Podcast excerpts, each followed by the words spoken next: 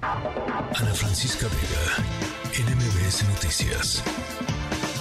Tenemos que hablar de esta investigación periodística que hacen en Animal Político sobre la violencia en México y cuál ha sido su impacto en niños y jóvenes de 2015 a la fecha. Manu Ureste, periodista de Animal Político, buenas tardes, ¿cómo estás? Hola, Adrián, muy buenas tardes, pues un gusto estar aquí contigo y con todo tu auditorio.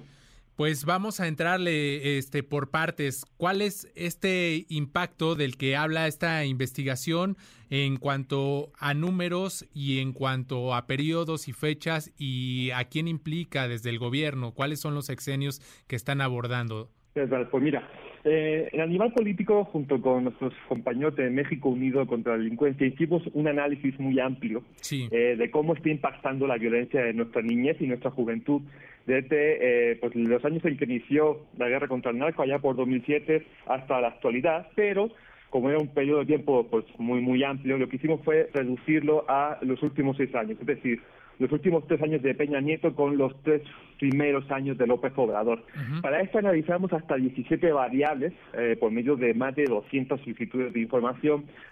Por ejemplo, se incluyeron los homicidios del INEGI, las lesiones, las desapariciones y los detenidos. Lo que revelamos es que en estos 6 años solamente, casi medio millón de jóvenes, más de 480,000 niños, niñas, adolescentes y jóvenes de hasta 29 años han sido víctimas o han sido impactados por la violencia desde 2 puntos de vista.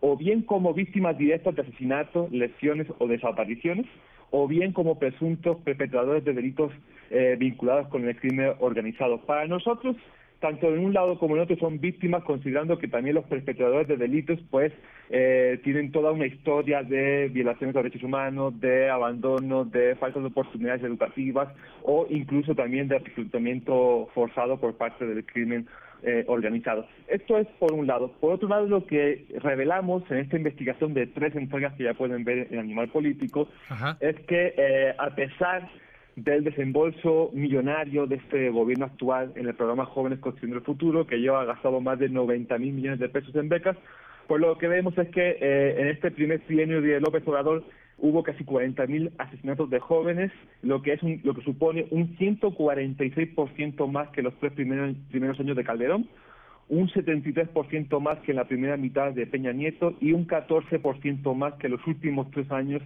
del sexenio pasado.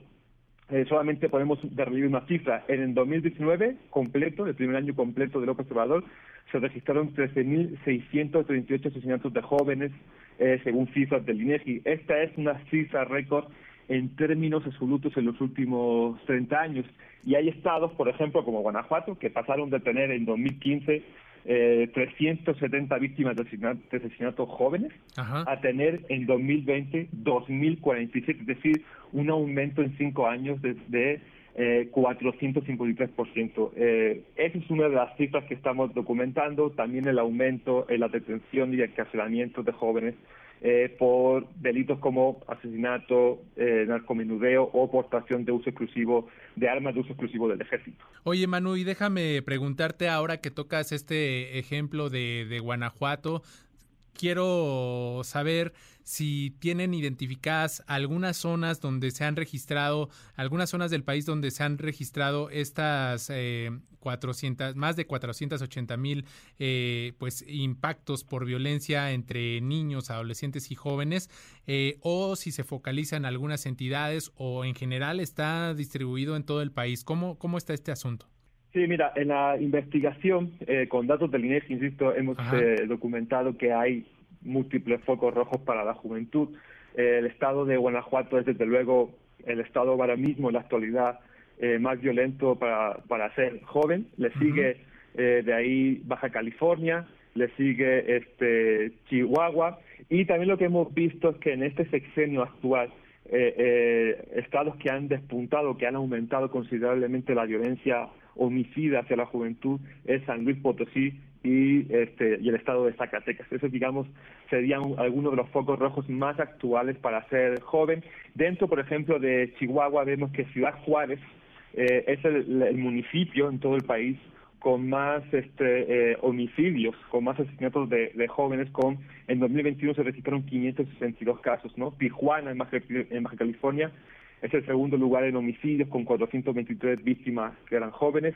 Y bueno, pues lo que estamos viendo, precisamente otra de las aportaciones que hace esta investigación fue analizar cómo se está repartiendo la beca de Jóvenes Construyendo el Futuro en estos municipios más violentos del país para ser joven, ¿no? Y lo que vemos, lo que nos llama mucho, lo que nos llama poderosamente la atención es que, por ejemplo, Ciudad Juárez, como te decía, lugar número 1 en asesinatos de jóvenes, pues ocupó el lugar, en 2021 ocupó el lugar 307 en reparto de becas. Tijuana ocupó el lugar 268 de reparto de becas, según un análisis que hicimos con la organización civil Data Cívica. De hecho, a excepción de Acapulco y León, ninguno de los 15 municipios con más asesinatos de jóvenes están ni entre los 100 primeros con mayor reparto de becas, lo cual nos parece pues muy revelador, ¿no? Y también preocupante. Es decir, sí se está repartiendo muchas becas en el país, sí se está repartiendo muchísimo dinero, más de 90,000 millones de pesos, pero no se está focalizando entre los municipios donde hay más asesinatos de jóvenes, aun y cuando el discurso oficial insiste una y otra vez en que gracias a estas becas ya los jóvenes no están siendo reclutados por el crimen organizado.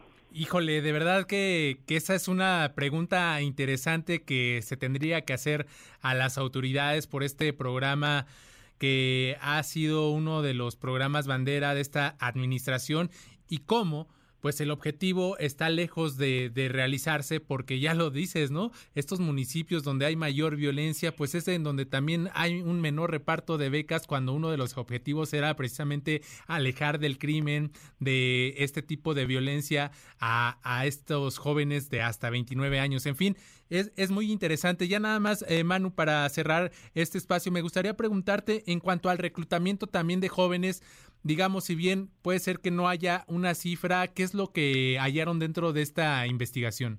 Sí, como bien dices, pues no hay una cifra oficial, ¿no? Una estadística oficial de se reclutaron tantos jóvenes en tal año.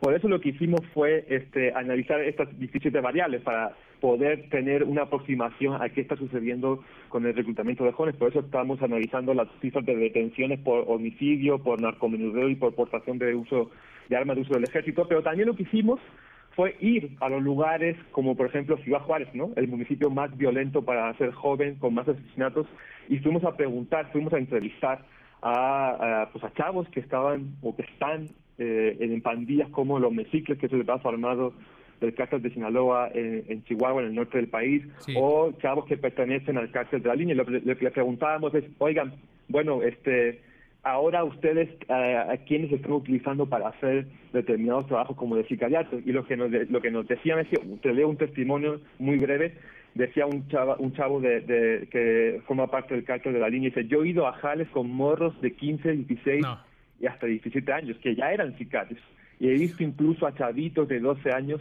ya metidos en la mafia, ¿no? Otro chavo que se llama Alan, integrante de la pandilla de los Mexicles, nos decía, hay muchos morros que entran al narco porque deben tener un respaldo, porque no tienen familia o no tienen a nadie que mire por ellos.